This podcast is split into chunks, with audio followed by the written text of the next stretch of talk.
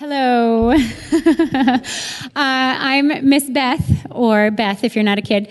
I am up here to welcome and introduce to you some of my just very dearest friends in the whole world. I couldn't be happier to share them with you guys today. That's what it feels like it is. It feels like I've brought my own treasure here, and I'm sharing it with you guys. So this is Pastor Andrew Baldwin and his wife, Lindsay.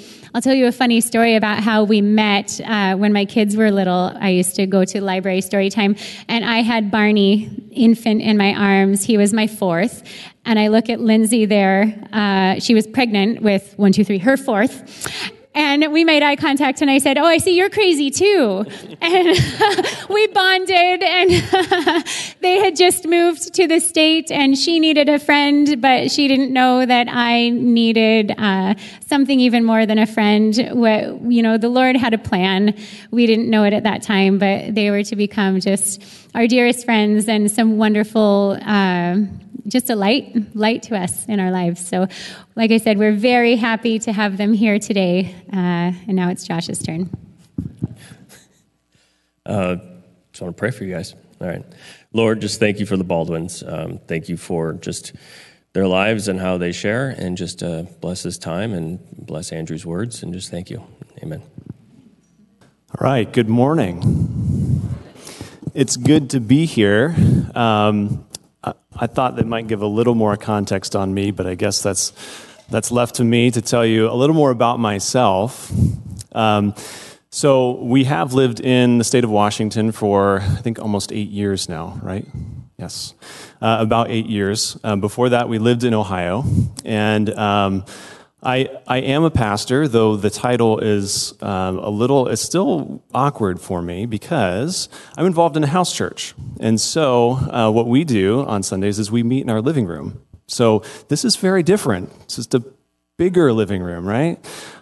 So I'm excited to be here with you and share in the Lord and ultimately to share with the family of Christ. And that's what the church is. It's a family.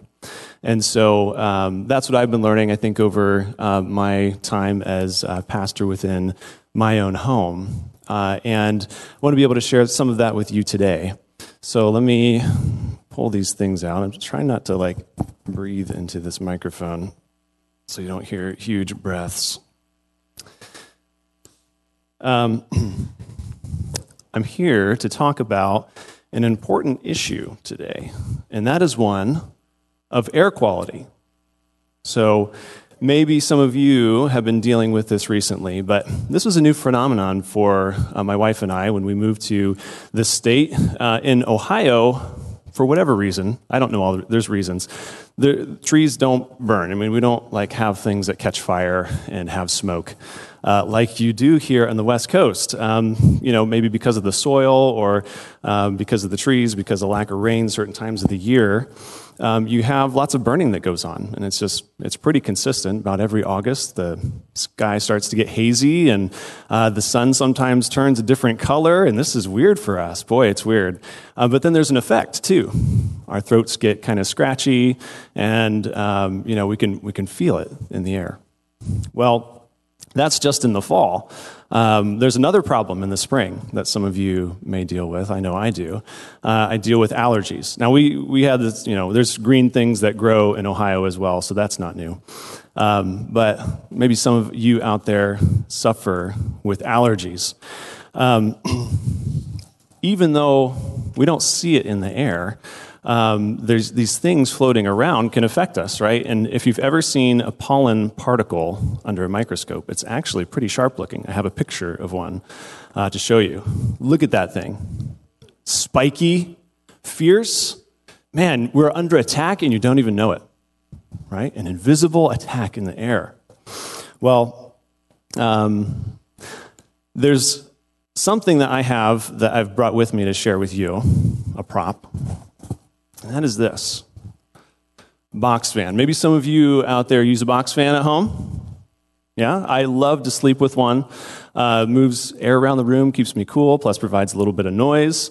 Love to sleep with my box fan. Now, if probably some of you in the front row can see, maybe even the back row, I'm ashamed to say, this fan is dirty. It's our fan. That's my dirt.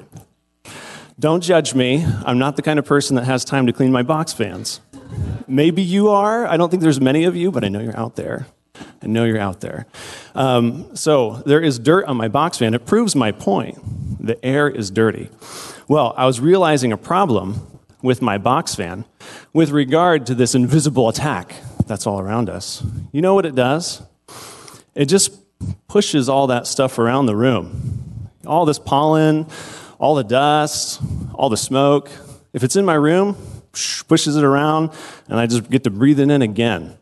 Man, I didn't know my box fan was such a problem. But there is hope. There is another device that I also brought with me. You may be familiar with it. It's an air purifier, okay? So this device also pushes air around the room. It also provides a little bit of noise. I'll set that down. Provides a little bit of noise for me to sleep. That's pretty nice. But there is one critical difference between my air purifier and my box fan. It's something that's hidden, something that's unseen, and it's something that has an amazing power to stop what's harmful and render it powerless. So I have a picture of that up on the screen. Excuse me while I take a drink. Okay. Did you see the picture of the box fan and pushing around dangerous objects? Okay. If you can see my dagger, all right, my spiky pollen. So you can see that the air purifier is very different. Harmful things on one side, but fresh air on the other side. Well, I didn't come to talk about the air of environmental air quality. I came to talk about something else. I came to talk about spiritual air quality. Okay. So, to do so, I'd like to revisit a story that you guys looked at pretty recently. The story of Shadrach, Meshach, and Abednego. I know you guys went through Daniel, and I know that you previously spent time looking into that, but I was even reminded this morning as I was doing some of my own reading that the Lord needs to remind us of the same things over and over. I was in 1 Peter, and Peter was saying, hey, guys, I know that you already know these things. I know that you're rooted in truth, but as long as I'm here, I don't mind reminding you in order to stir you up, in order to get you to follow in a new and fresh way. So before I revisit the story of Daniel, I'd like to pray and get our minds oriented. Lord Jesus, we thank you for your word. Lord, we thank you for your perseverance with us, that you're willing to repeat the same things over and over. Lord, I pray that as we look at this story again, that you would stir us up to a new commitment. You would stir us up in a fresh way to follow you. In the name of Jesus, amen. Okay. Because you've already looked at the story, I'm not going to read the verses word by word, but I'm just going to retell the story, okay? I'm going to paraphrase it in my own words. But you remember that King Nebuchadnezzar was king over Babylon. And what he did is he created a giant golden statue from the work of his own hands and the work of the people in his kingdom. And he sent out a decree.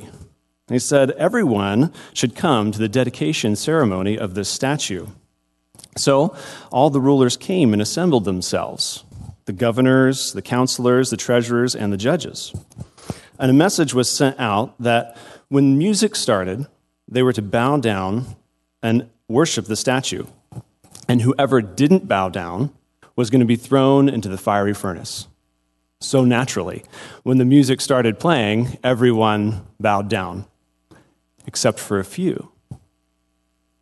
Meshach, Shadrach, and Abednego, and some people noticed. And they brought a report to the king. And they said, "Oh, king, we saw some people who are not bowing down, important people, people you appointed as rulers in your kingdom, Meshach, Shadrach, and Abednego. And remember, king, you said that if no one was bowing down, if someone wasn't bowing down, you'd throw them in the furnace. Remember that, king?" In rage, the King Nebuchadnezzar ordered that they be brought before him. He warned them again, if you do not bow down, you'll be thrown into the furnace. And they replied to him, King, we do not need to give you an answer in this matter, but God is able to deliver us from the fire.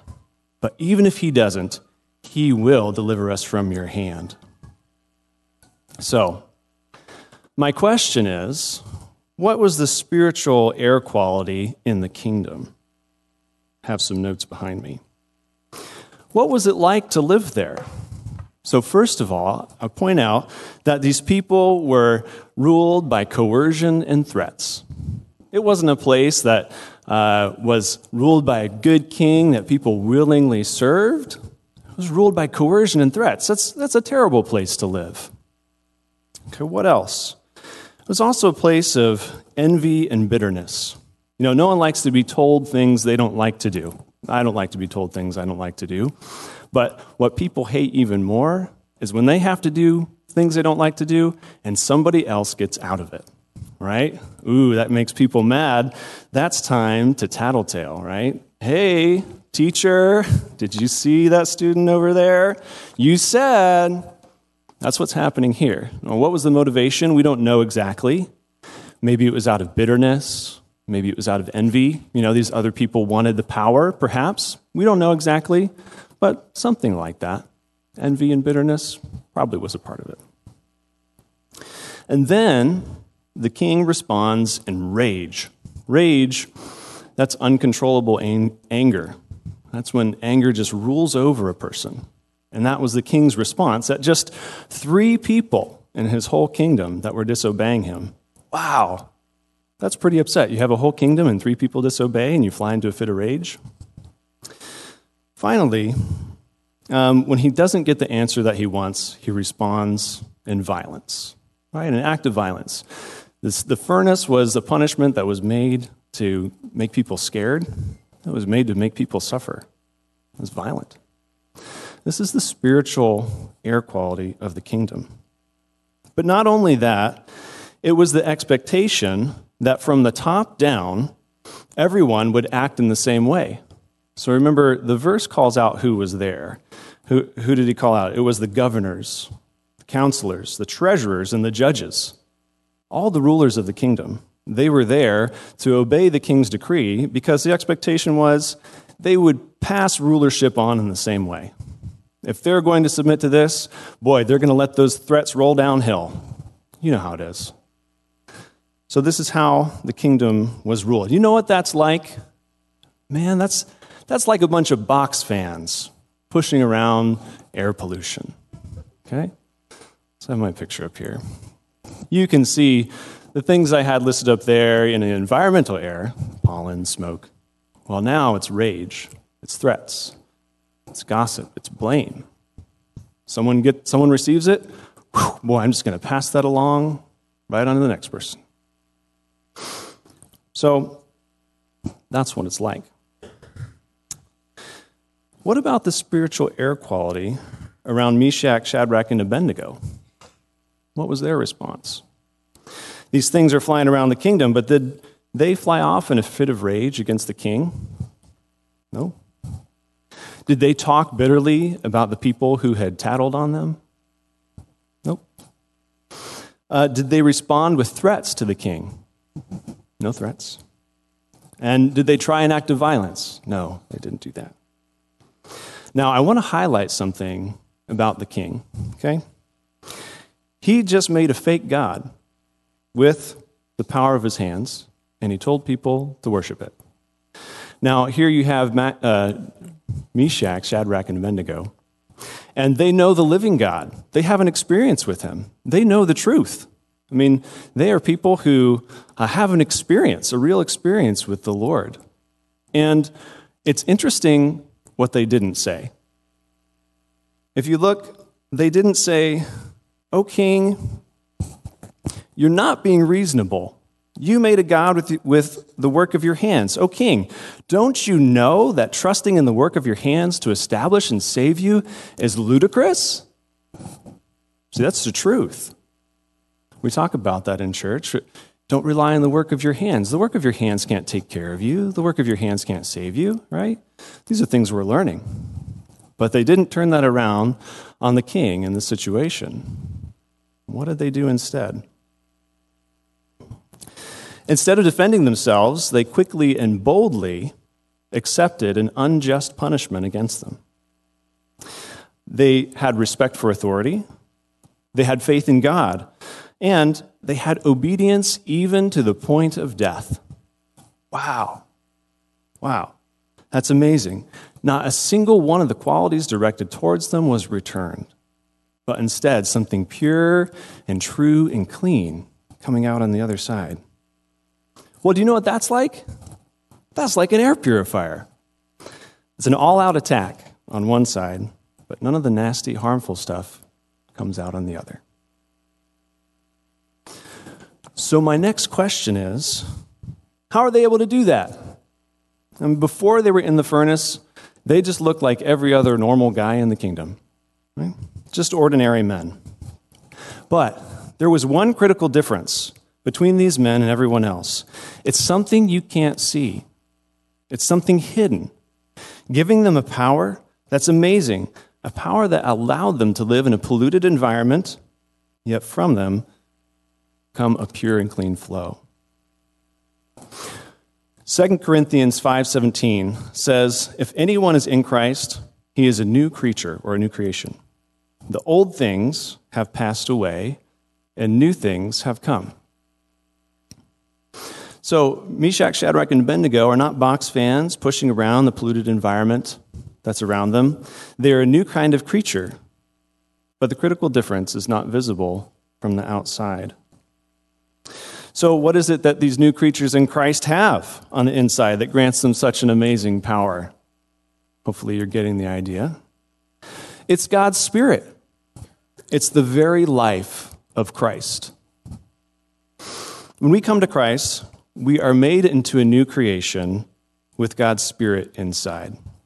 So earlier I was talking about the box fan, and I was talking about the air purifier. Again, these things are similar, but somebody had the great idea to take the power of a filter and add it to the fan, and it became a new creation. Okay? Now, when this new creation comes about and God's Spirit is inside, it has an effect. I'm going to read that out of Ephesians chapter 4, 1 through 3. Paul says, therefore, I, prisoner of the Lord, implore you to walk in a manner worthy of the calling which you have been called, with all humility, all gentleness, all patience, showing tolerance for one another in love, being diligent to preserve the unity of the Spirit in the bond of peace.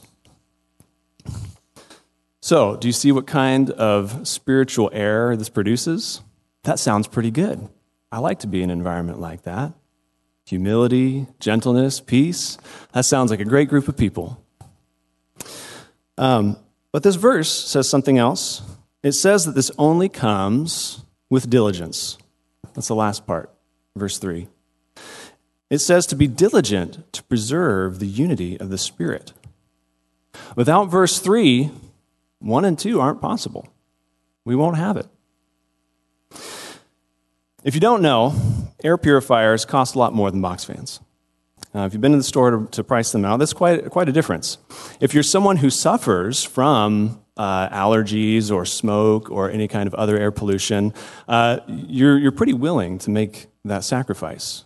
You're someone who needs the fresh air. So no one who's buying one of these in their right mind goes to the store, buys it, takes it home, takes the filter out, and throws it away. That's just ludicrous. No one would do that. That's a waste of money. Well, God the Father has made an unfathomable investment in us to make us into new creations.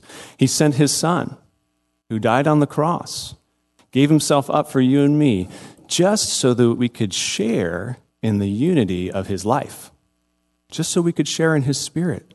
He did all of that for us. What a huge cost! He's given it to us. So, We have his very life, but we need to be diligent to use it. I pretty much have two challenges in my walk with the Lord. One is to remember his promises, and the other is to believe that they are true. I find, again, talking about repetition, that I need to hear the same things over and over. Sometimes my wife and I, in the very most difficult times of our life, have had to repeat Scripture to each other. Not because we thought we forgot it, but because we knew we needed to hear it again or say it again. We needed to do it over. Reviewing the same things is so important for us. I need to remember, and I need to have my faith come up to believe that what God really says is true. And my thoughts go something like this: that's right. God has given me a unity with his very Spirit. And if the God of the universe is sharing his life with me, what do I need to fear? What can man do to me? I don't need to retaliate to anyone for anything. He has established me. Praise the Lord. When I can operate in this way, it's really quite a load off. And I experience God's supernatural provision, and my faith increases. So, are we wanting fresh air? I hope you are. Be diligent to preserve the unity of the Spirit. Now, unity has two directions that I see, vertical and horizontal. There's my unity with the Lord, and then there's my unity with my brothers and sisters. But what's cool is that either way, the means to unity is the same, and it's sharing in his Spirit. And we can be diligent to preserve that unity. But what I've noticed is that the interaction is a little different. So between people that I don't know very well, strangers, I've observed something in myself that I'm a little more willing to be forgiving. Oh, here comes this stranger. Oh, maybe they don't even know the Lord. Okay, I should be forgiving, right? I need to show Christ. They offended me, that's okay. But I've also observed that amongst those I'm closer to, that forgiveness doesn't come out quite as easily. Why is that? Man, with people I'm close to, I think things like, well, they should have known better. Well, they knew that. And I think I don't make excuses for them like I make excuses for strangers. Boy, that's too bad. That's too bad, because we can see that Satan is hard at work to destroy families, and he's hard at work even more so to destroy and tear down the body of Christ. We need to have a greater understanding for each other. We need to have a greater willingness to see where other people are at. I'm going to read Ephesians 4:13. By the way, Ephesians 4 is great. There's a lot in there about unity. I'm highlighting a few verses just to pull out a few things, but a great place to spend your time as you read further.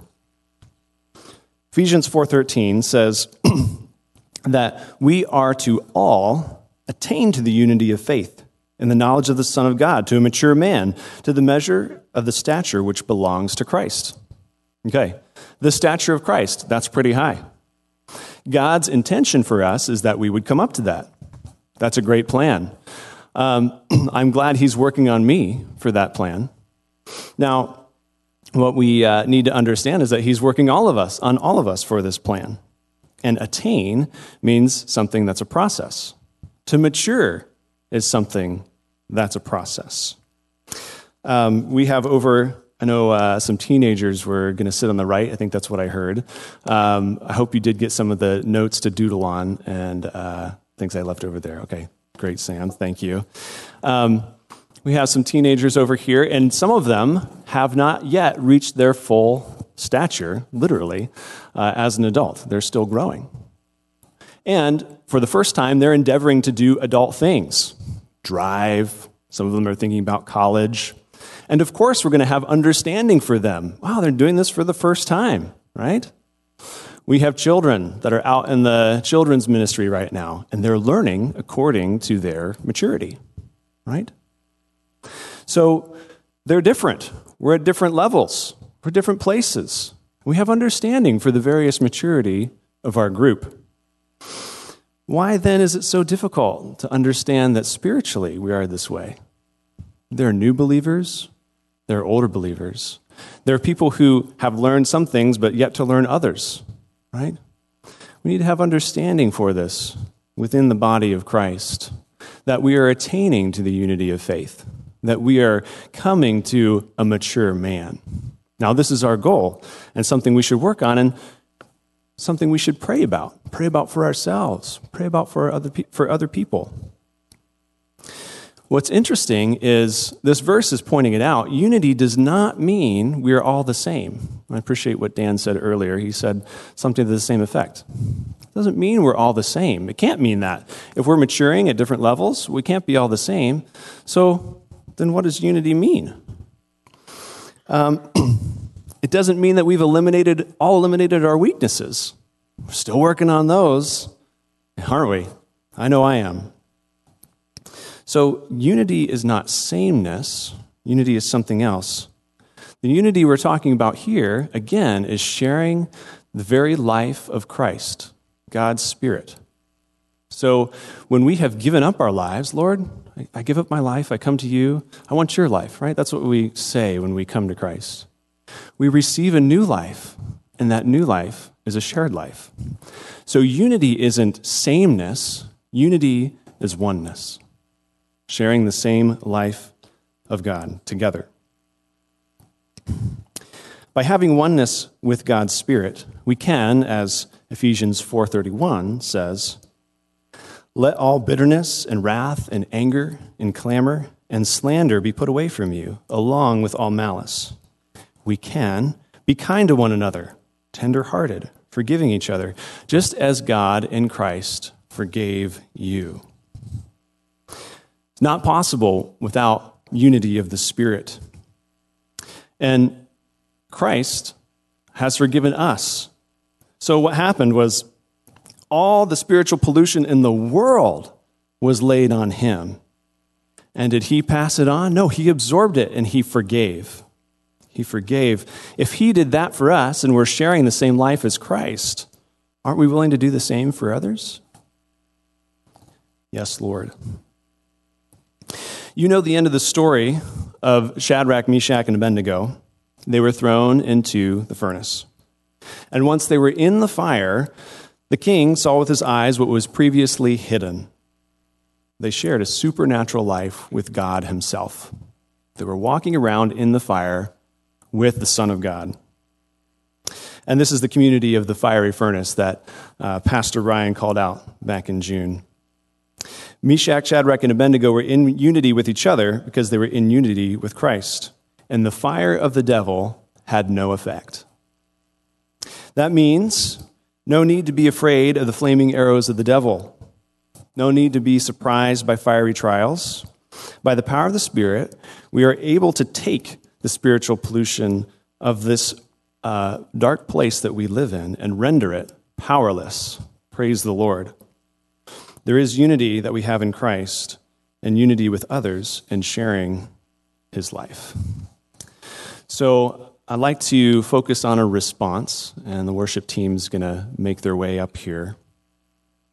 I know that I think every other week or first and third Sunday of the month, you guys usually do communion. So we're not doing communion today, but in the same manner, I would like to give an invitation to commune with Christ and with each other in unity. If we're looking for greater unity, then we must prepare our minds for two things.